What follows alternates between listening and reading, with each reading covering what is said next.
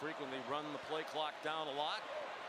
In the end zone, touchdown, Jalen McMillan.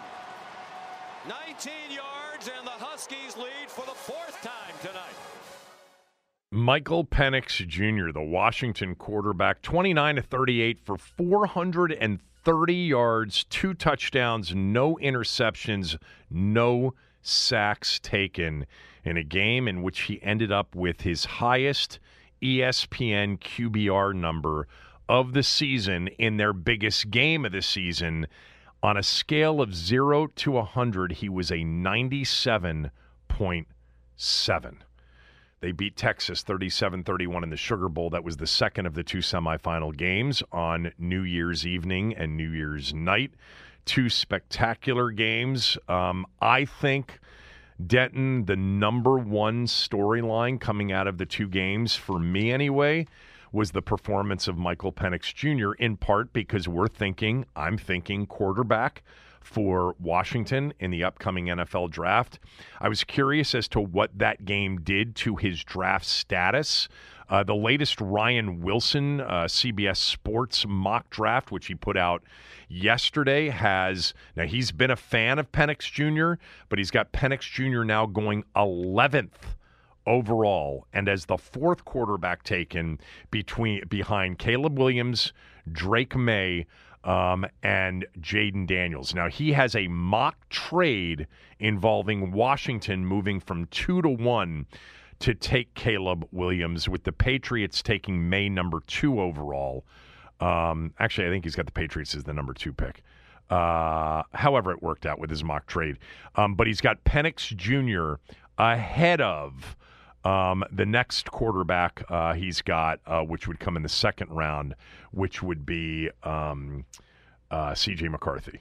Uh, so let's start with Penix and the second game. What did you think of his performance? Denton it, does a college football show for satellite radio, Sirius XM. What did you think of Penix in that game? It was the best game he'd played in college, and he picked a really good time to play the best game that he'd played in college. He'd had a bunch of good ones, right? But this was an I this was an iconic performance, and I think even though so like you and I know what Washington was this season, and we watched a lot of the Pac-12 because it was the most fun and best league in college football this year, but I think there was still a segment of the population that maybe was not as aware with how good he was, especially because the the back end of the regular season he had struggled a little bit, but I think what people saw is what you and I had been seeing for a while, which is this guy delivers absolute dimes. Uh, like the windows that he was throwing into with the touch and anticipation, he's the best pocket passer that I've seen in college football in years. In years. And I don't think it's uh, uh, all that close continually watching him do this. I mean, Kevin, there were a couple of throws. It's just a flick of the wrist and it's right on point. I mean, you you can't teach that kind of stuff. He just has a natural innate ability to deliver the ball where it needs to be. It was incredibly impressive. By the way, he went beyond 4,500 passing yards in back-to-back seasons. He's the first quarterback to do that in college since Patrick Mahomes did it at Texas Tech. So the game the other night, I think the part of his game the other night that I saw at a higher level than I've seen all season long was his manipulating and his staying alive in the pocket, his feel in the pocket to create more time with a step here, a step up here, a step to the sideways there um, because there was pressure. Texas's front four is an outstanding front four, uh, and they did a great job up front, but there was pressure, and he did a great job every single time, almost looking like literally like a Peyton, a left-handed version of Peyton Manning or Tom Brady's traditional pocket in the pocket passers, and doing what they did at the highest levels, which is create more time in the pocket. It's not something that a lot of quarterbacks can do, but he can do it. He did it. Um, it was impressive to see. You know, he's he's a taller quarterback at six three, six three and a half. He plays tall with the vision. Um, you said something, and, and it was it, it, it's something that I think we've talked about at times when it's come to Penix. The, he throws the best deep ball although Jayden Daniels is close, Denton. Yeah. Jayden Daniels throws an incredible deep He, ball. he does a great deep ball, but Penix the the accuracy with his with all of his throws is unreal. but the motion is a flick. It's really interesting. It it generates, by the way, very good, you know, quick release numbers, but it's a flick of the wrist. The interesting thing with the flick of the wrist release is that what we've seen all year with Penix Jr., and we didn't see the other night, is that he's been inaccurate on shorter throws um, and th- you know badly inaccurate at times on shorter throws in different games during the course of the year because we watched a lot of the Pac-12, we watched a lot of him, and not every game did he look like he looked uh, the other night. Um, here's a couple things I would say about him. The the concerns about him have been number one, the injuries. All right, he had two torn ACLs at Indiana. Number two is that he is playing on a team right now with two to three NFL wide receivers. All right, and Yeah. and not only wide receivers, one in particular who is going to be a first round pick guaranteed. Um, and you're playing teams in the Pac-12 that typically year in and year out, and even this year, are not super strong defensively. Um, Texas is not a super strong defensive team. He will face the best defense of any team he's faced since he's been the starting quarterback at Washington in Michigan on Monday night in the title game, who he faced, by the way, when he was the starting quarterback at Indiana um, for a couple of years. So I am interested to see how he does against Michigan. But it's the two concerns the injury, right, Denton? The injuries, and then the fact that he's got a group of lethal weapons at the college football level, but not just at the college football level. These guys are going to be pro uh, NFL receivers.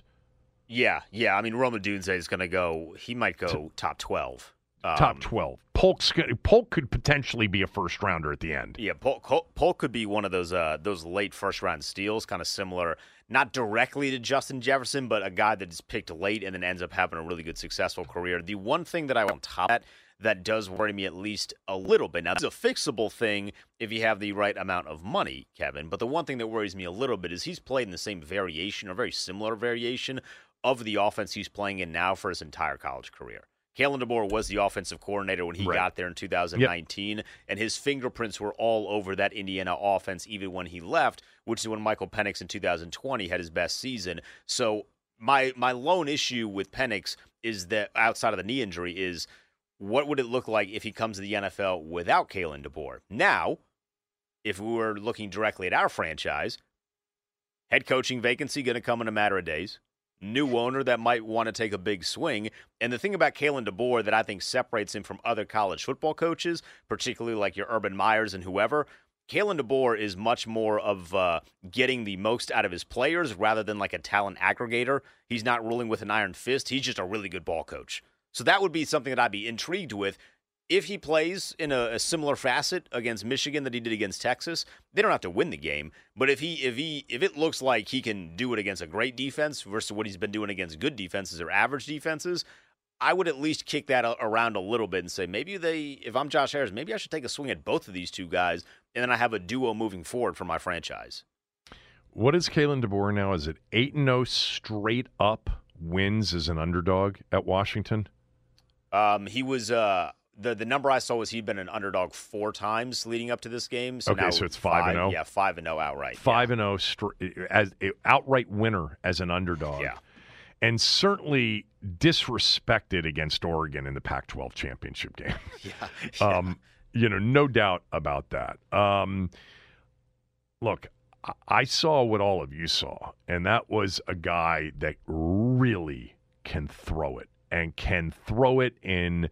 You know, the way he threw it the other night with bodies around him, maneuvering in the pocket, ball out on time. I'm just going to tell you though, there have been accuracy issues at time with at times with him.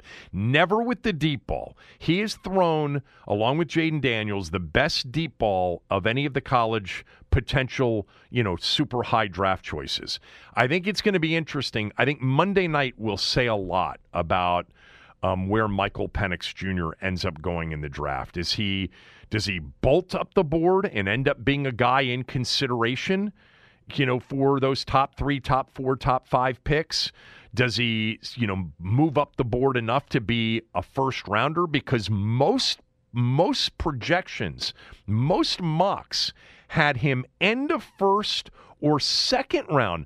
I saw some mocks that had him third or fourth round.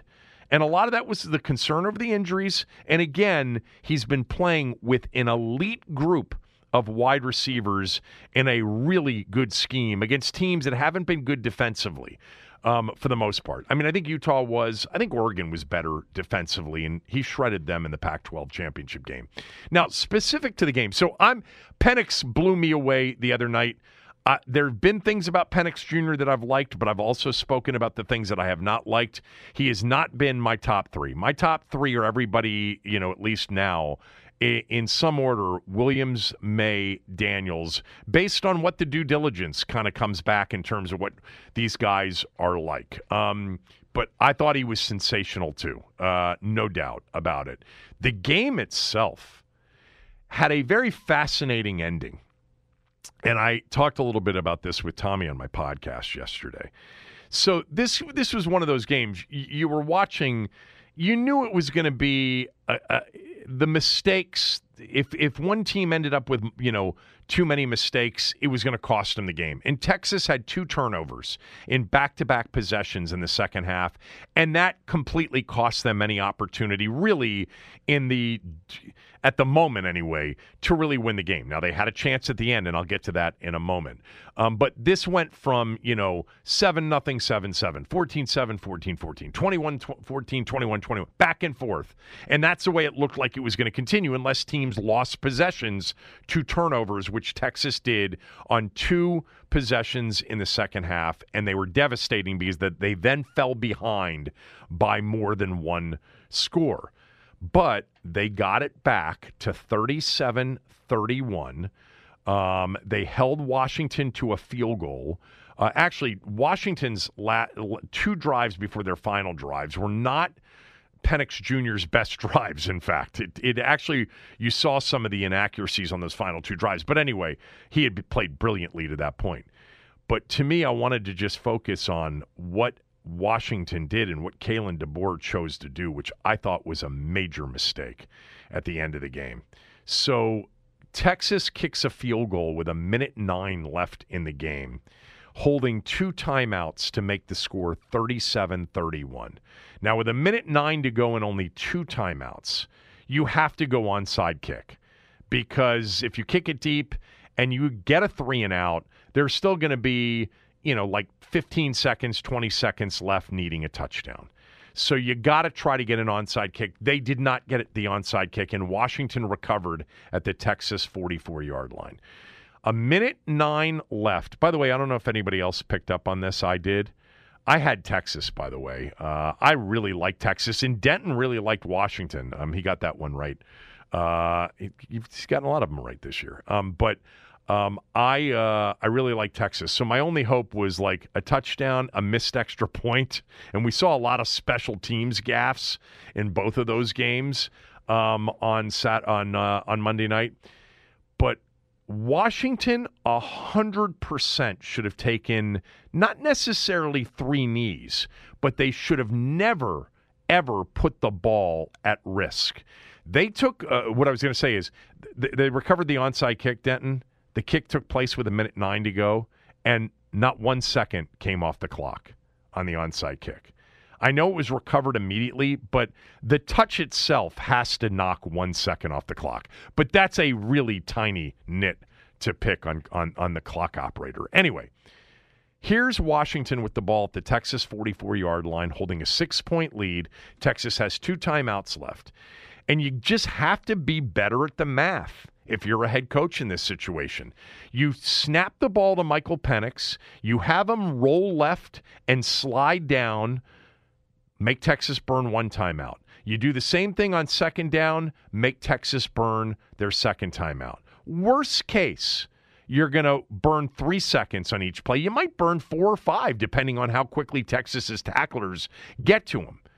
But if you just take worst case and say they burn six seconds, off the clock. then on their third down play, which now Texas had no, has no timeouts, you do the same thing. The play, let's just say, ends at a minute, and then at 20 seconds, you're punting the football back to Texas. After the punt, Texas is getting the ball with 15 seconds to go, 80 yards or more to move the football with no timeouts you do not hand the ball off because what happened was they didn't fumble, which is always a possibility and the thing you want to avoid the most. But what happened was something that was very rare. Dillon Johnson, who, by the way, is an NFL running back, they also have an NFL running back on their roster, who was banged up during the game, got injured, seriously injured, on his third down run and handoff. And in college, in the final two minutes, when there's an injury, the clock stops and doesn't start until the next play begins. So that play essentially gave Texas a third timeout. So that when Texas, after the punt, got the ball back, there were 41 seconds left. There should have been 14 or 15 seconds left. And not only that, they committed an interference penalty on the fair catch, which gave them 15 yards. Texas had four opportunities at the Washington 11 yard line in the final 15 seconds of the game to win the game, which would have been a miracle win. I love Kalen DeBoer as a coach too, but that was a big mistake. Now, if they've got three timeouts, that's different. You're going for the first down, you're trying to end the game on offense. But knowing that they only had two, you can't risk handing the ball off. And then what happened was flukish, certainly the injury, but a terrible job by Kalen DeBoer at the end of the game, which almost cost Washington the semifinal game and a potential championship chance when they were the better team all night long. Um, the first game, Denton, really good football game. Really a good. lot of errors in the game. You know, the snappers, the the missed extra point, the punt fielding by Michigan, the the uh, Alabama center, and the consistent bad snaps back to Milroe, but still a hell of a football game. And I still can't believe at the end of that game that they the guy they put back to field the punt for Michigan, I still can't believe he fielded it. A inside his own five yard line. He fielded it at the two yard line. And then when he muffed it, it was an incredible job by him to pick up the ball and then stay in the field of play so that the game didn't end on a safety because it was so close to ending on a safety. Um, so there were some real. I mean, that's one of those in that particular situation with, with Alabama punting there. Look, Michigan still had a chance, but you had to let that ball go into the end zone. Uh, but give J.J. McCarthy credit. Down seven, he drove him down the field, tied the game, and then Blake Corum was obviously the star of Michigan's overtime drive. And that fourth down, you know, quarterback draw that Jalen Milroe had that got stopped, you know, three and a half yards short of the end zone. It looked like a terrible call. What I don't know is was there a check available on that play or not? I, I Becau- hope there was. I felt badly for him because he's going to be the Heisman Trophy frontrunner going into next season. And he improved so much, and he is a big part of why Bama got to where they got. Um, it was a bad ending, even though I, you know, if you were a Bama fan, you wanted the ball in his hands at the end. But man, you know, there had to be something that he could have checked to because that had no chance. The snap wasn't great either. What were your thoughts, real quickly, on the two games? So there, there, there were uh, two thoughts from that first one, right? One was validation because we finally got to see Michigan's defense dominate a good team. Everyone had been talking because you and I, at least me in particular, I've been really high on Michigan this entire year. But the pushback has always been, well, they didn't play anybody, which to an extent was accurate. But if you look at their first like eight weeks of the season, seven, eight weeks, it took them until October for somebody uh, to score twice against them. So as bad as teams are, the fact that they were just bludgeoning teams on a weekly basis was to me impressive, and we got to see them do it uh, against an Alabama team on the biggest stage. Which I don't know if you've seen the ratings for this game, Kevin. It topped out at one point at 32 million. It averaged about 27. Which for Oh a college God. football semi is massive. That's like a national Well, championship that number. that that's got to be the most watched playoff game ever, right? Uh, yes, yeah. It, it, I think actually, I think there was one in the first year of the playoff that did slightly better numbers, but it was mm-hmm. one of the one of the um, the two biggest ever. It was it was great. Well, plus you had a competitive game too, right? And we've had some blowouts in semifinal games with two two programs that garner a lot yeah, of, of interest with Michigan and yeah. Alabama. This yep. to me was Nick Saban's best job coaching at Alabama.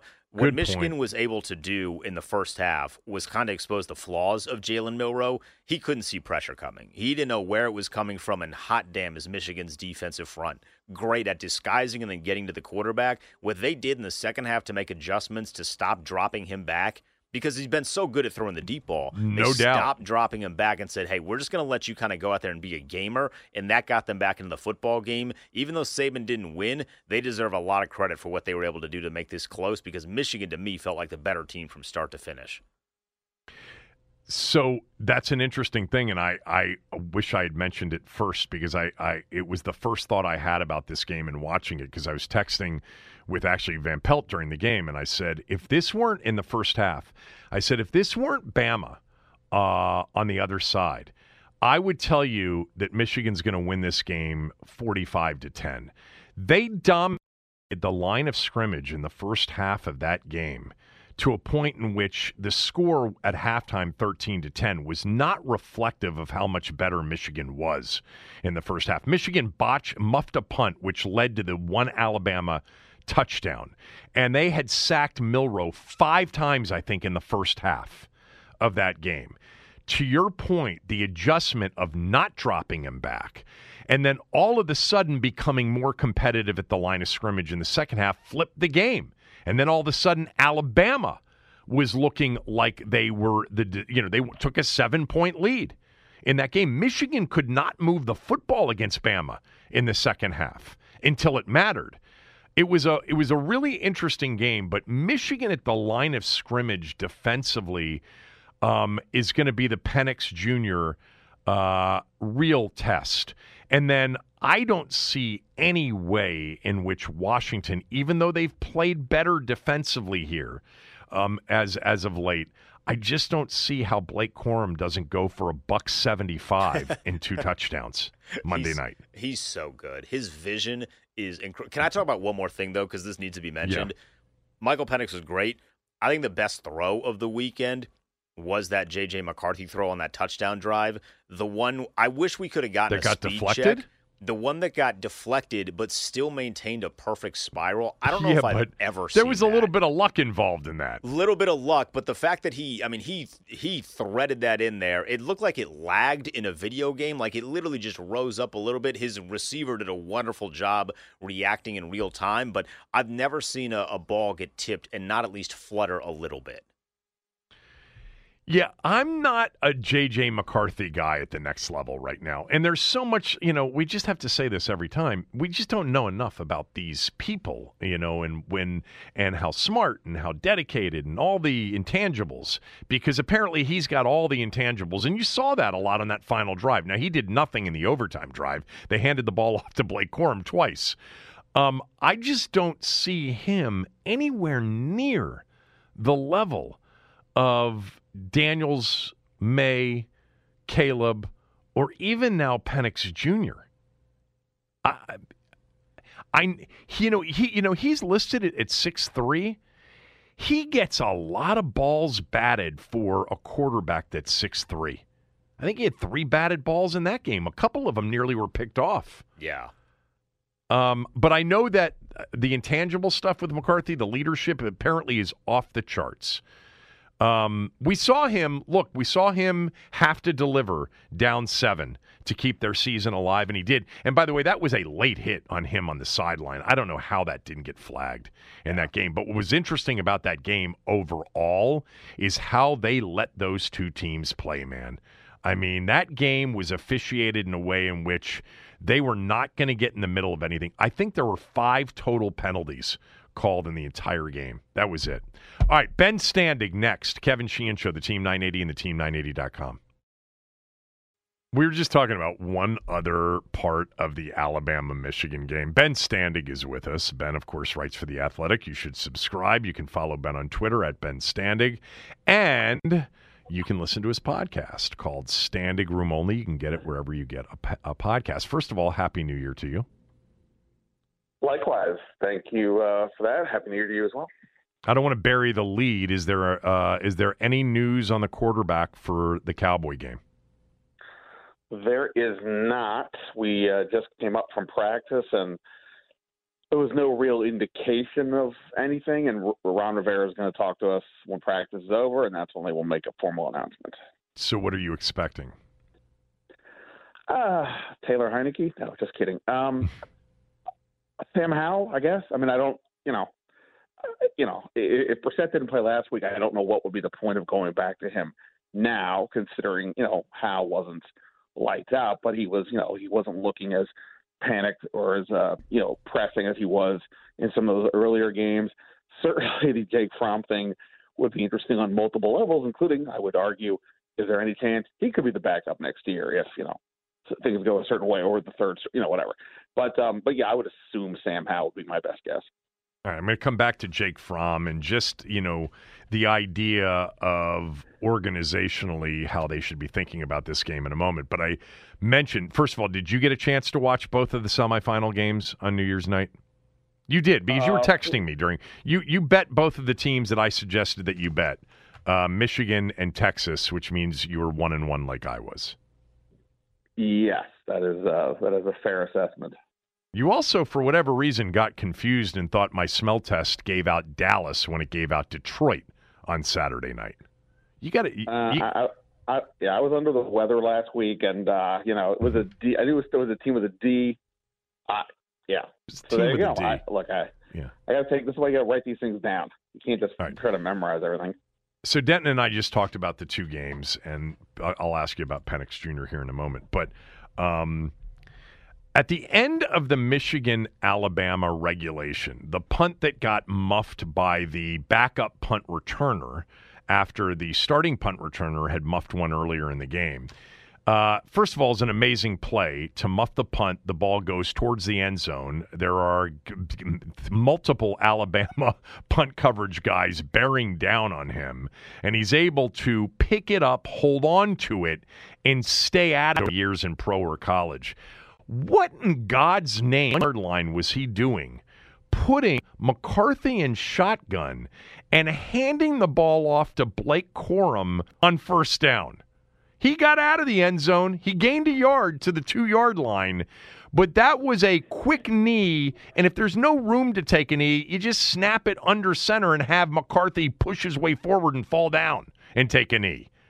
He snapped it into the end zone and handed the ball off to Blake Corum against Alabama. That would have been an unbelievable ending had they tackled him for safety. Now, he's really good, understood. But I wanted to say that was a crazy uh, way to end that game. Uh, what did you think of those two games and Penix Jr. in particular? Yeah, no, those were, you know, th- th- that was the thing I think about the, the playoffs this year and why, you know, the Florida State discussion and then, you know, Georgia you know, I think it was arguably still the best team in the country, but they weren't going to be in the playoffs. And, you know, Ohio State only had one loss. But it really felt like a really, there were a lot of teams at the top, and you could have, you know, jumbled them up in any way and had justification for putting them in. It wasn't, didn't feel like there was like one dominant uh, team. Uh, if, I, I made an analogy on Twitter. If Alabama had won with that team, it would have felt like when that year that Duke won the national title with Kyle Singler as their best player. Like, Against come on, Butler. This isn't the, yeah, this can't be the team. Come on. Um, but in terms of the other game, you know, there's definitely this vibe about Washington this year for sure. You know, when we were out there for the Seahawks game, I went to um, the Washington uh, Utah game, and you know that that stadium was great. You could feel the you could feel something was brewing there. And you know, as far as Penix, you know, the, the lefty thing is always weird. It always looks odd, and I think that always sort of lowers the view on, on some of these guys. Um, and you know, when I watched him that day in Washington, they're at their home game, I was like, all right, look, I get it, I I, I see the intrigue, but you know, he's kind of, you know, felt a little. Uh, a little erratic. Felt felt like a little more like a college quarterback than a guy I'm thinking in the first round. But, but that was not the case on um, uh against uh, Texas. He was. I mean, the throws were just unbelievable. This constant pinpoint accuracy He's obviously mobile as well. You know, my sense was that he was sort of a early second round guy, and I guess, and, and it's in part because he's had knee injuries. He's a bit older than some of these guys coming out. So there's some that that may not change regardless of the performance, but I think you now have to consider him somewhere around. I would think, unless, like I said, the knee or some other factors. Just have scouts saying, "Nah, no, that's that's, that's too high." The older thing with quarterbacks in the NFL, I don't personally understand at all. I mean, most of them don't hit their prime until late 20s, and the number of opt outs was disgraceful.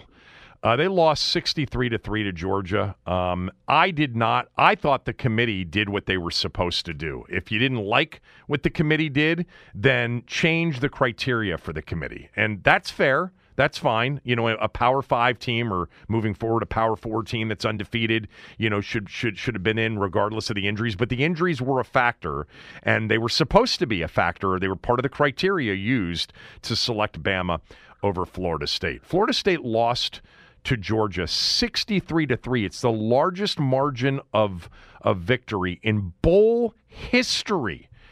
They had a bunch of opt-outs including Tate Rodemaker, the backup quarterback who didn't play in the ACC championship game but played against Florida.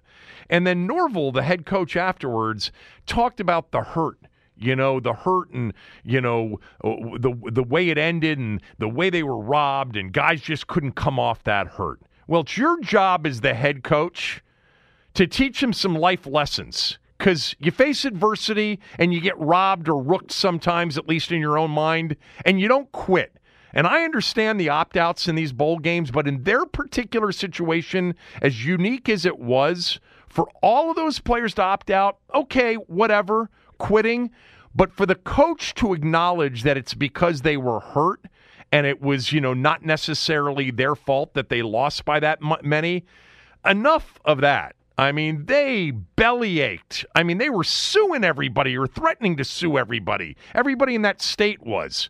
They lost by 60. Um anyway. Denton. Denton, what did you say about this on your show? Uh, I didn't um I didn't have a show this weekend. Okay. Did, what did you think about that performance? Um oh, oh, sorry, which one? That's all right. You weren't listening. We'll move on. no, sorry. I had someone someone came in here and talk was talking. That's fine. Um, ben, I mean, Florida State, the, all, all of the, the controversy over it, I don't know. If I were the coach, I would have said, guys, we got we, we got to play this game. I need some of you to show up for this game. We can't quit. We can't bail. We can't use this as an excuse to get run out of the building. I don't know. Didn't yeah, didn't like the look for Florida like, State personally. I think a lot of times, like you know, eh, when you look at these sto- kinds of stories, do I think Florida State got screwed? Yeah, I, I, I do. I understand why they put in Alabama, but okay, they got screwed. But like you said, you move on. Georgia, arguably, is well, not arguably, Georgia is one of the four best teams in the country. They didn't get in, and then they came out and won 63 to three. So they got over their anguish, pain, whatever you got. I know it's not the exact same thing, but you know they certainly certainly felt they could get there. But I also just think as like a society, we have this deal that like we see the immediate thing that sounds like is the primary issue, i.e., Florida State got screwed, and then everybody whines and belly aches and bemoans the situation so much that they go to the victim card and take a, for instance, the the Detroit Lions here. Did they get screwed by the refs with that two point conversion? Sure, but they tried to be cute. Yeah, it worked. It worked against them because they, you know, like why? Like even if you're Dan Campbell's telling the refs in advance what the play is, what it's not the refs' obligation to help the Lions snooker the Cowboys. And then he's so emotional about it, he doesn't kick the extra point to go to overtime. Oh my God! The from eight. the eight yard line.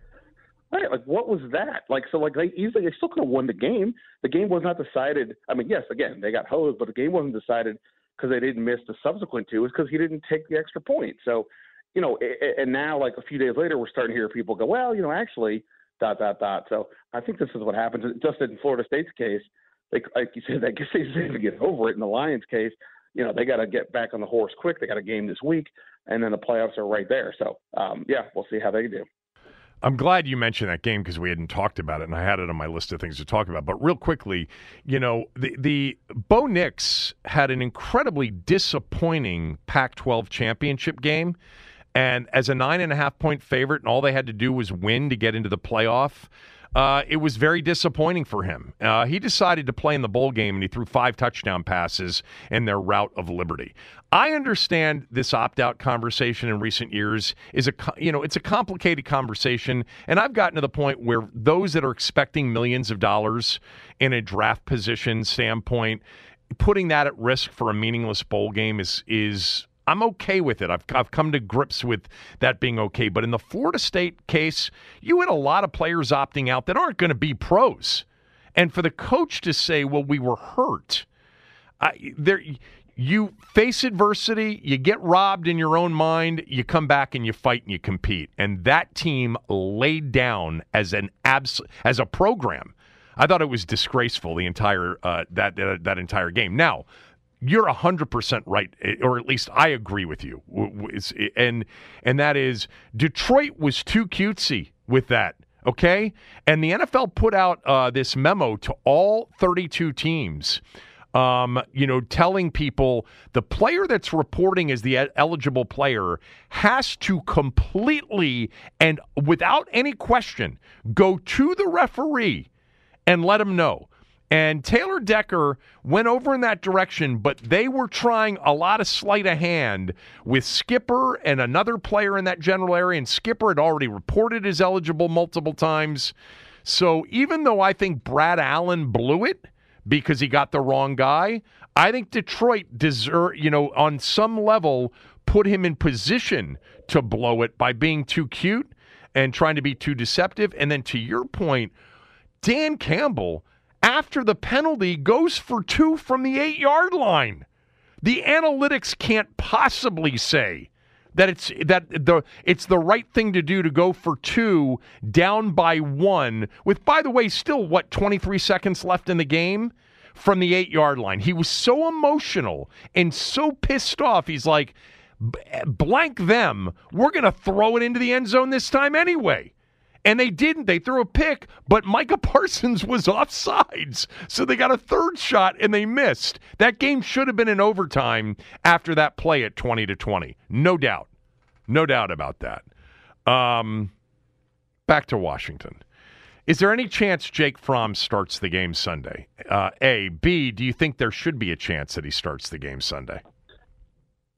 Well, I'll answer B first and say yes. I think there should be a chance because, you know, this we we know what's at stake in terms of the draft pick, and you know I'm not saying you know Jake Fromm automatically means they get they lose, but he obviously hasn't been playing for a reason. So yeah, your their chances of losing increase, and you know I, I again I don't really see any point in going to Brissett, and the only argument for Howell would be just sort of staying status quo and give him another game, which is fine, but you know th- at this point you know the narrative is no longer it's about the season about developing a young quarterback. The narrative is week 18 is about not winning.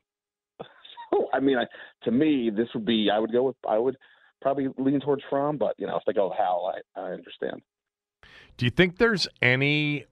Do you think the delay in announcing this might have something to do with Josh Harris ownership and conversations with Ron Rivera about how to handle this game, and maybe there's some disagreement over it. I'm, I, I know nothing. I'm just saying. Typically on Wednesdays, you get the quarterback, the starting quarterback, to to talk before practice, right? Yeah. Not, not only that, he comes into the media locker room, which doesn't necessarily mean anything, but another sort of difference. I mean things are getting a little bit different here down the stretch of the season. Um, I, I you know, I don't know. I mean, it, it, as we know what happened last year, right? The obvious move was to start Sam Howell in the last game, and yet that wasn't the initial thought. They were going to go to Heinicke, and we know how that turned out eventually. So I don't know. Is it conceivable that Rivera doesn't have, um, the, you know, has has the right thought here? I mean, who knows? Maybe he's thinking they should go back to Brissett. I have no idea. Um, so look, I mean, like you know, it, it's it's it's commendable that Josh Harris didn't stick his nose into the situation all year because he was you know learning the league and, and everything else. This is now the, the moment to do it if you're going to do it. if there's any sense of anything happening that isn't just about you know for the uh, for the sake of the organization. And I would imagine, you know, do I think like say we see Kendall Fuller this week? Eh, I would guess not. He didn't play last week. I'm not sure why the guy is a free agent is gonna. He's had some knee issues. Why he's out there? Could there be other guys? You know, does John Allen play less? What about you know, who knows? But uh, yeah, this is a game where hey, we want to see our young guys. We, want to see some of these guys who have been playing, and obviously in the back of everybody's head should be, you know, we, we cannot justify winning this game uh, for the sake of the organization.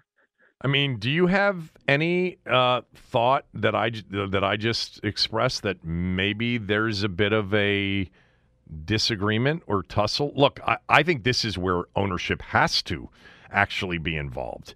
Uh, we want to see we want to see a lot of young players. We want to see these players who haven't had an opportunity to play. Look, the, the good news for Washington is they're playing a Dallas team that has to win.